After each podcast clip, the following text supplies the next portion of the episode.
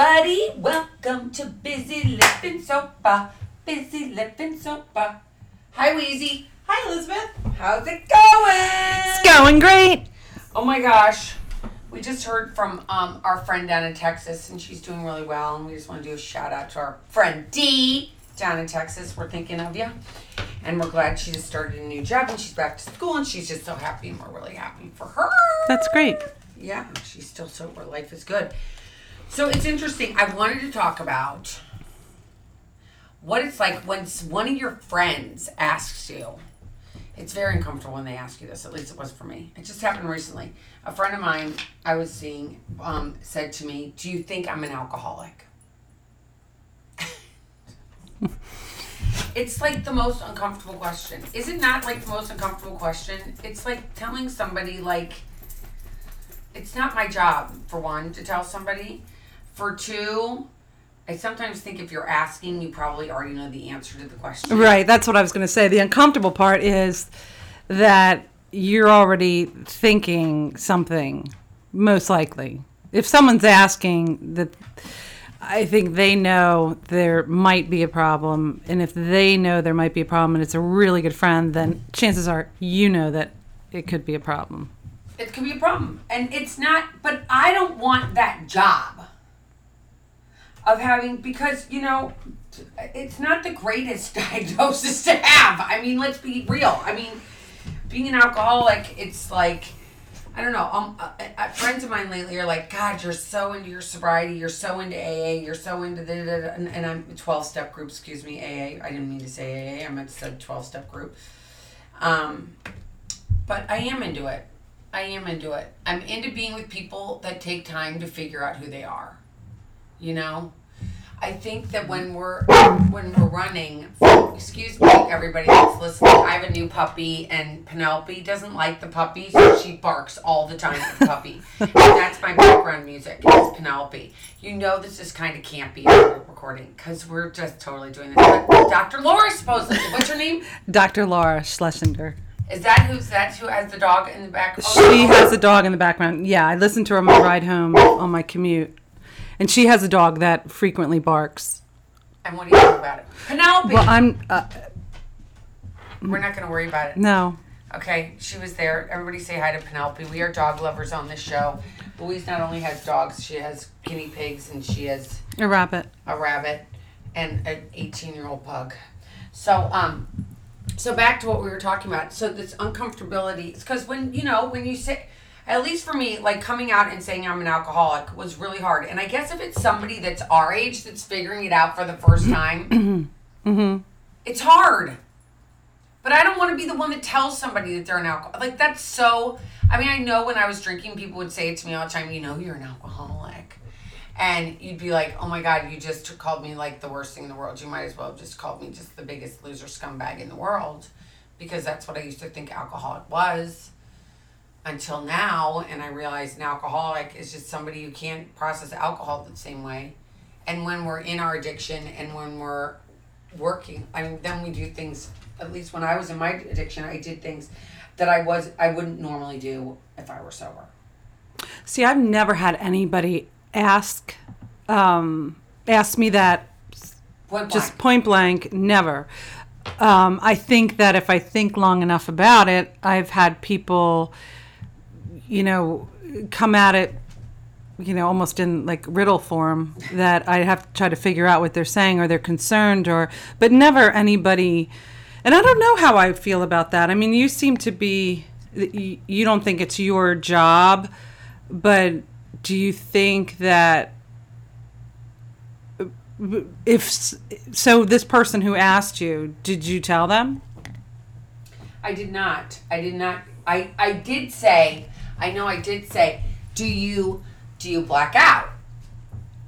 Because I think that that was one of my biggest things is that I was a big blackout drinker. Like I blacked out from the very beginning. I mean, I if I didn't black out, it wasn't a good night. I mean, I was. I mean, that's when I found like I I found Mecca. I don't remember anything. Life is good. I got really drunk last night. So I said to her, "Do you get do you black out?" And she said, "Twice a year." I was like, "Oh, do you keep it on your calendar?" Like I blacked out this day I blacked. I thought it was kind of funny, because I think that we all we never ever um, I know we don't tell the truth when it comes to that stuff. I mean, if somebody had said to me while I was still in my addiction, "Do you ever black out and how often?" I would definitely have not told the truth. Would you have?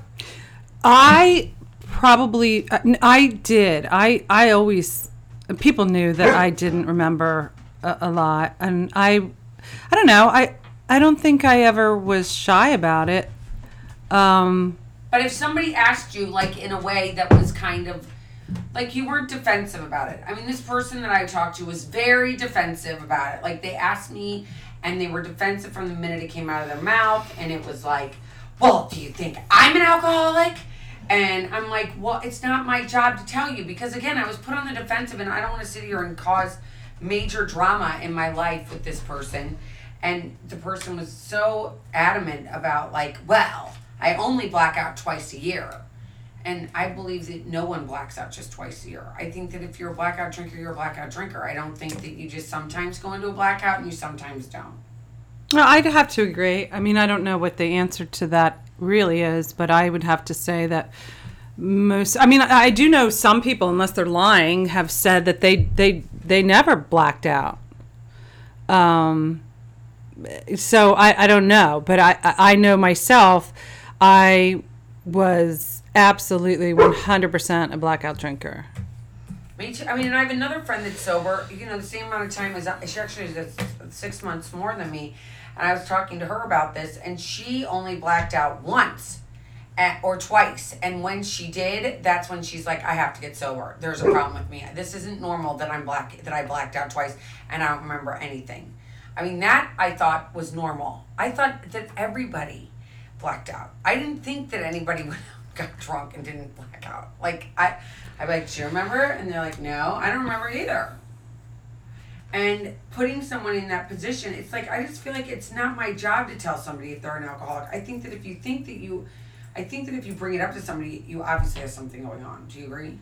Yeah, and, and but I'm I'm thinking in my head a scenario of eh, you know if my girlfriend came over to watch a movie and we were s- sitting on the couch after the movie was over and and she said I have to ask you something you know serious and and I want your honest opinion. If she were to say, "Do you think I'm an alcoholic?" I and if I did, I think I would say I think I would say yes. Yeah. See that this didn't happen like that. Okay. I wish it had, but it hadn't. Um, it had happened with like I was in a hotel and we were talking about somebody else, and I was talking about somebody else's relationship that she had with somebody that was a drinker, and I was I wasn't even talking about this. My friend that was sitting next to me, I wasn't even talking about her, and it came out. Well, do you think that I am, or do you think that I am? And I'm like, I wasn't even talking about you. Oh, okay. So, so the defensive part came that it wasn't as a friend to friend. I've got something to ask you type of situation, um, because that is different. If if a friend, um, in your scenario, I I think I might have the attitude of you know it's it's, you know it's none of my business, or I don't want to be the one to give my opinion on that. But if if it was someone that came from a very sincere place that that truly was looking for me to give them some feedback as to what I witnessed or what I saw or observed, then I would be honest. and it wasn't sincere that's sincere. And i am one that i do not want to have confrontation. Do you know what i mean? I'm like like not a big proponent of having a confrontation with somebody who's staying in my hotel room who's like hanging out with me and it's an old friend that is not my idea of fun i just do not want to get into a confrontation and it was asked in such a hostile way that i was like i can't i i, I don't want to go there like you're already coming at me like oh do you think I'm an alcoholic? I only black out twice a year. And I'm like, okay. I mean, I think that like somebody reaching out for help, it's like when do you cross the line? I guess the question is, I mean, do you have to lose everything to be at rock bottom? I mean, that's something that's really interesting because I think that some people, you know, don't lose anything. I mean, I, at that point, I hadn't lost, I mean, I, I had been divorced and I'd lost some friendships, but in reality, I, you know, I hadn't lost big things, right? I hadn't gone to jail. and I still went to go get sober. I mean, what at what point does each person get to to the fact that they want that they're like I have a problem and I need help? I mean, does it have to be literally like you're in the like living in the gutter and still then do you get sober? I mean, I think it's that's where I think it's really interesting like bottoms when people talk about, "Oh, are they going to hit rock bottom? When's their rock bottom going to be?" Because some people don't they they hit rock bottom and they still keep going. I mean, I know someone right now who had been, uh, you know, she came from a very nice, and I hate to say that, very nice family, but she came from a very affluent family. I mean, lots and lots and lots of money. And she had a pill problem. And she went to rehab numerous times, numerous times, and never got sober. And now she's sitting and she just got sentenced because she tried to set her in law's house on fire. So she's and oh she, and she also wrote scripts. So she's like going to jail for ten to twenty years. Wow. Oh. And she lost her kids. she never wanted to get sober that whole time though. And then you have somebody like me who I I mean I didn't get in any trouble and I realized oh my god I've got to get sober. So I think that like when is it and when is it enough? When is it what? And I think that is such an individual thing.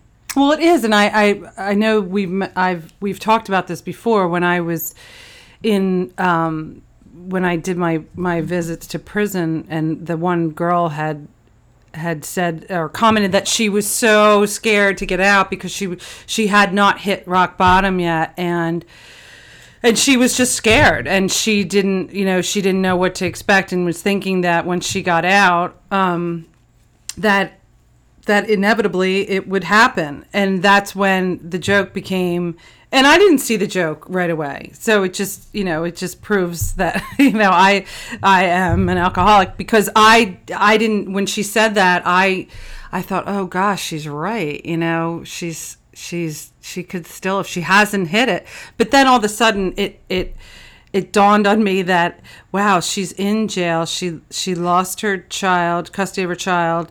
Um, you know, isn't that rock bottom? But and I said that to her in a joking manner, but I, I, I said it to her. I said, can we just consider this rock bottom?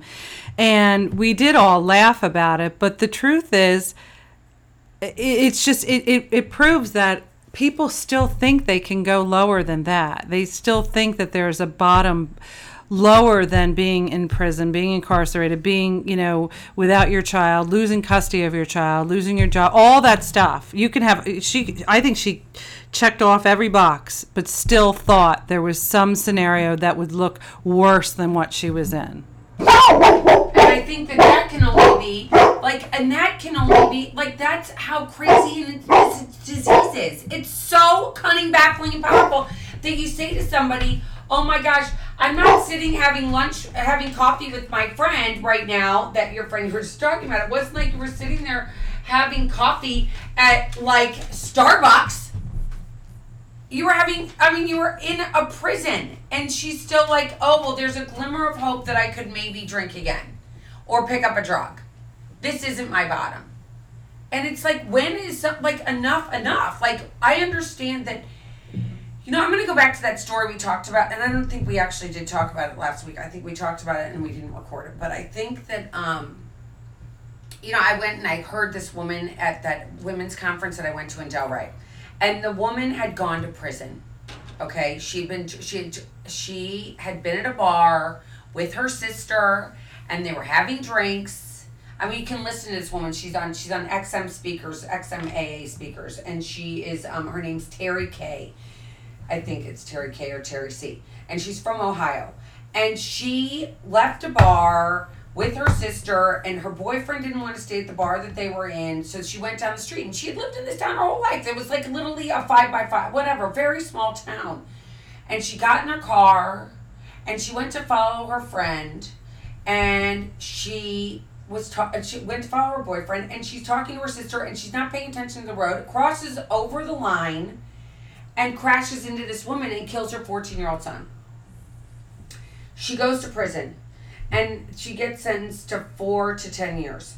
Now, when she goes to court, it's right when MADD came out, Mothers Against Drunk Drivers. So all these people were in the courtroom there for her and uh, arraignment and making sure she got like the, most that she could get. So anyway, she gets sentenced four. To, she gets sentenced for ten years, or four to ten years. But you're allowed to get out for, you know, good good behavior. Mm-hmm. You know, you get probation early. And so she now during this entire time she's in prison, and she nobody in prison knows why she's really there because she puts makeup on every day and she creases her pants, her prison pants every day, and she tells doesn't really tell anybody what happened. People thought she was there for money laundering. They thought she was there for embezzling from a bank. No, she never said that that was wrong. Oh no, I killed someone. She never said that. So at three years, she went to another prison. You go, to, you get, I get to step down prison. I guess waiting for your hearing to see if you're going to get probation, and there she gets, she again, she's in prison, and she hears that the, the judge has been giving everybody whatever their maximum sentence was. So she gets, and long story short, she gets sentenced to maximum. So she has to go back to jail, back to this other prison again, maximum security prison, and she gets ten years. And because she had a college, a high school diploma, she worked with the she worked with the warden, which again doesn't affect her ego because now she still thinks she's all that in a bag of chips, and she's work even though again she's in prison, but she's working for the warden, and she finally somebody comes up to her and says, I guess it was a, a chaplain or something, and said we have a twelve step, an intensive, intensive recovery program here, and I think you're an alcoholic. Are you interested in participating? And she said yes right away. And it was so intensive, it was like every day from nine to five. And when she went there, her first thing was like she went with her lip, her makeup on, she went with her creased pants, and she acted like I didn't really do anything. And the chaplain said, I want you to stop wearing that makeup. Done. No more makeup. So she had to stop wearing makeup. Then it was time for her to tell her story to all the other inmates. And her first story that she told the inmates was a very watered down, very, you know, didn't seem so bad story. And the story she told, everybody, of course, still yelled at her. eh, All the other prisoners that had heard that were in this um, recovery program with her went off on her.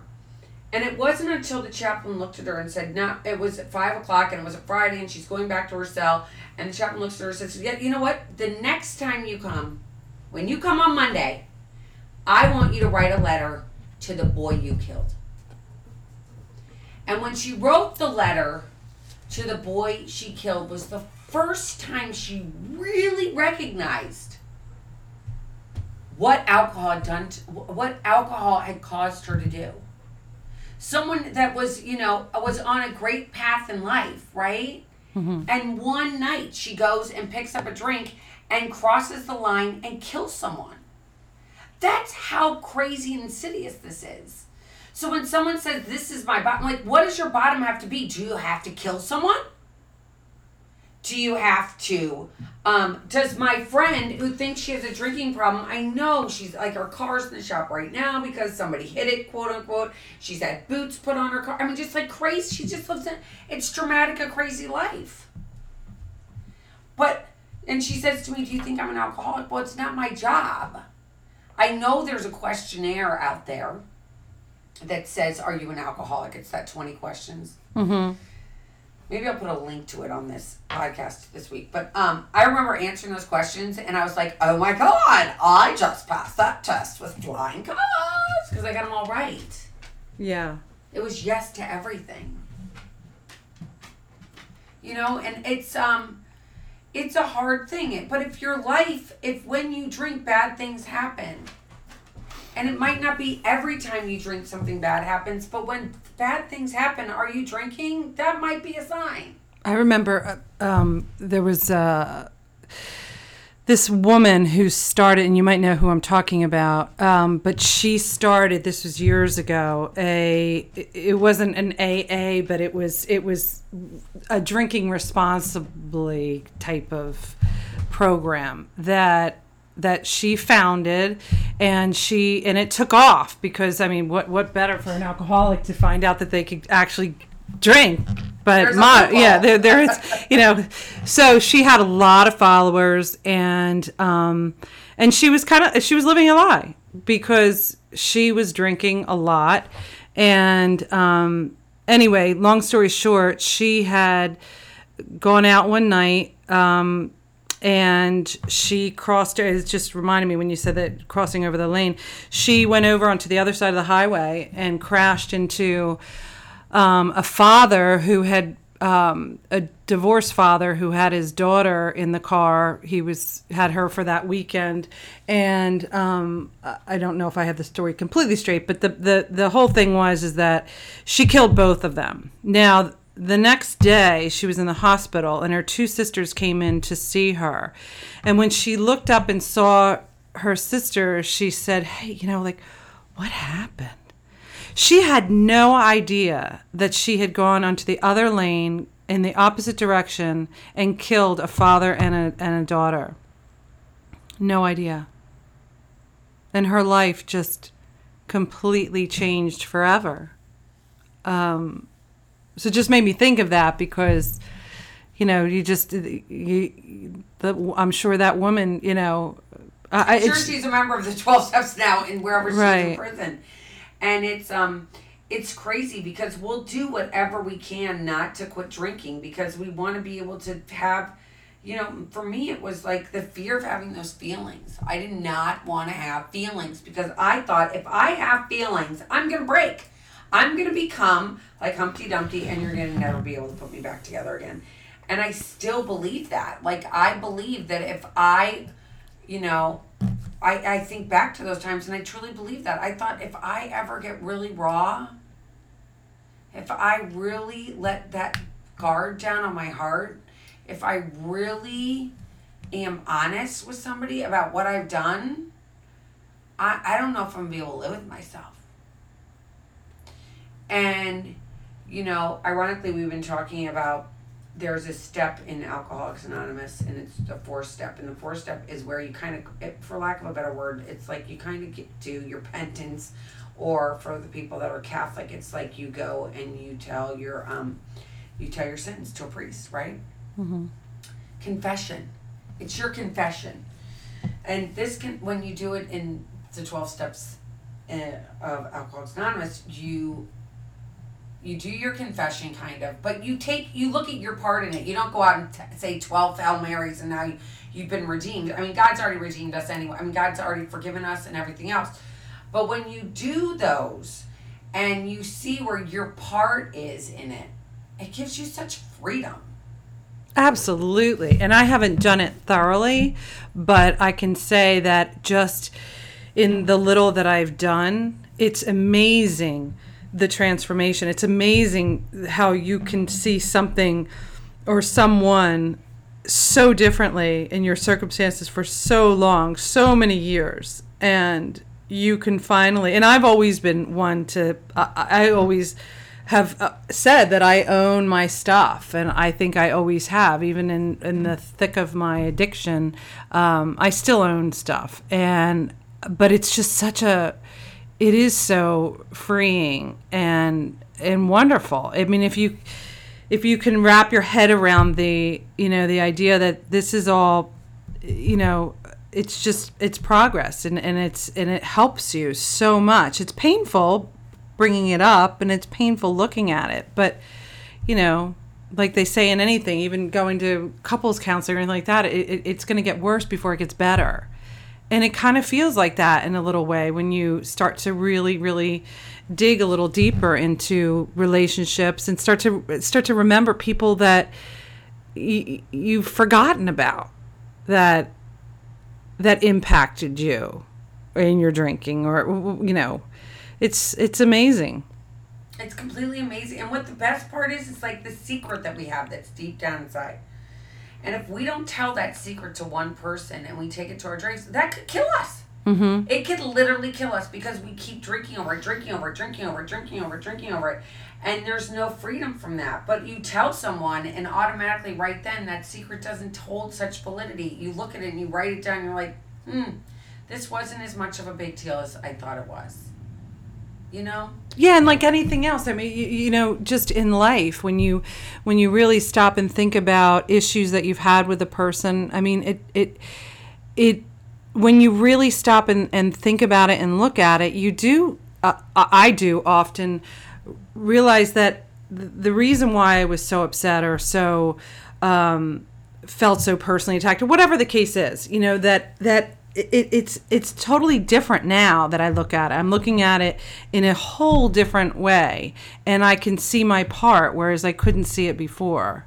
And I've done that, you know, with just my you know my family members. Um, you know, it's it's it's hard to look at, but once you start to realize and you start to kind of peel away those layers, as they say, it's it's um, it's like liberating or something. I mean, it's, It's I completely freeing because we've looked at it for so long with these set, you know, determination and opinions that we think are the word of the Lord, and our opinions are so strong, and we believe it to be true. This person believes this about me, and this is why I feel this way about that person.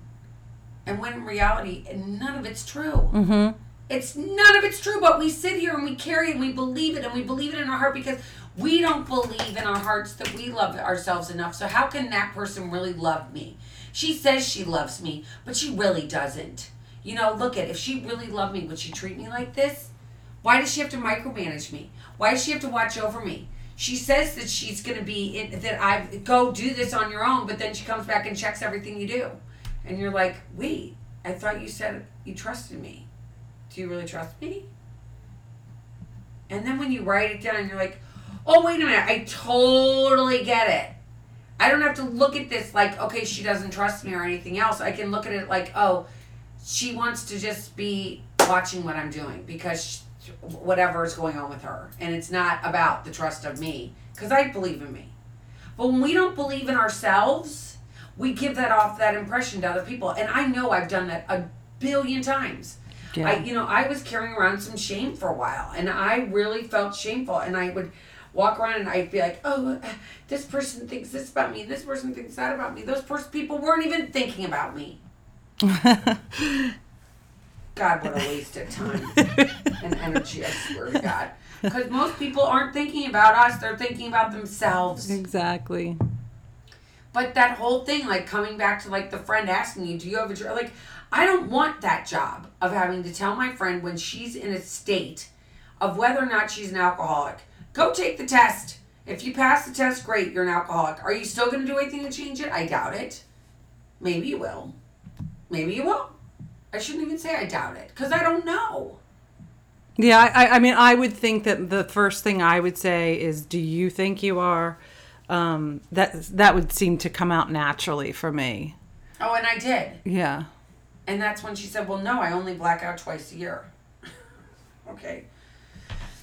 I mean, whatever it is, I don't care. I love you anyway. I don't care if you drink too much, if you don't drink too much, if you, I, I, I mean, I'm going to love, a a friend is a friend, right? Mm-hmm. If you love someone as a friend unconditionally, then you love them unconditionally. But if you're walking around with your preconceived notions, it's very hard to love somebody who doesn't really even know who they are Yeah. and that are hiding behind their stuff. And I think that even if you don't come out and say what you think, I think just talking, even if it's in the broadest terms, I, I think that, you know, I think people ask because they're unhappy or they're wondering and they're, you know, they're they're scared. Yeah. I mean, you know, I've had people talk to me about it very, you know, um, it's not direct, like I said, but um, I just think people get scared. I know I did it with people that I knew were, you know, that were sober or, you know, and I, I would beat around the bush or I would, you know, I, I just, I wanted to be sober. And so I would ask questions or I would seem curious, but I was never, you know, I was just never direct. Yeah, and and as you said, like you were never serious, and it's like, and you also just said I wanted to get sober. I mean, for me, I don't feel like I wanted like a lot of people say I tried to get sober and I tried to do this and I tried to do that. I mean, I I, I have to be completely honest. I didn't really try to do anything before I got sober. When it was fine, when the chicken when I when that guy came up to me and said you're an alcoholic, it was like all bets were off. I was done. Like I was cooked at that point. It was like, okay, guess what? The gig's up. This total stranger just called me an alcoholic. Oh my god, I need to do something. And when I did, you know, that was my one. Ch- that's the only time I've come in. Like I haven't had to go out again because that was just enough. Because I knew, like you said, I knew I was. I knew I had been for a long time. I didn't wasn't ready until I was ready. Was the mm-hmm. real thing. I wasn't ready till I was ready. Right. And when I was ready, I was ready and I knew like I've had enough to drink in my life. I've had enough. I mean, I've done it. I have partied. I've done it. I've been there, done that. But I want people to know that if you are there and you're like, I don't know yet, it's okay if you don't know yet. If you want to keep investigating, keep investigating. I just hope that you, during your investigation you don't get hurt or you don't hurt somebody else. Mm-hmm. That's what I would have said. Right? Mm-hmm. Wheezy, thanks for today. And Thank everybody you. that's listening, we have a you know, I um I have an awesome person that's I interviewed at the College of Charleston who runs the recovery group at the College of Charleston and he's awesome Wood Marchin and he will be on on Thursday. So please listen on Thursday. And until next week. I guess I don't have to say until next week, until next time. Keep getting busy, living sober. Bye bye. Bye.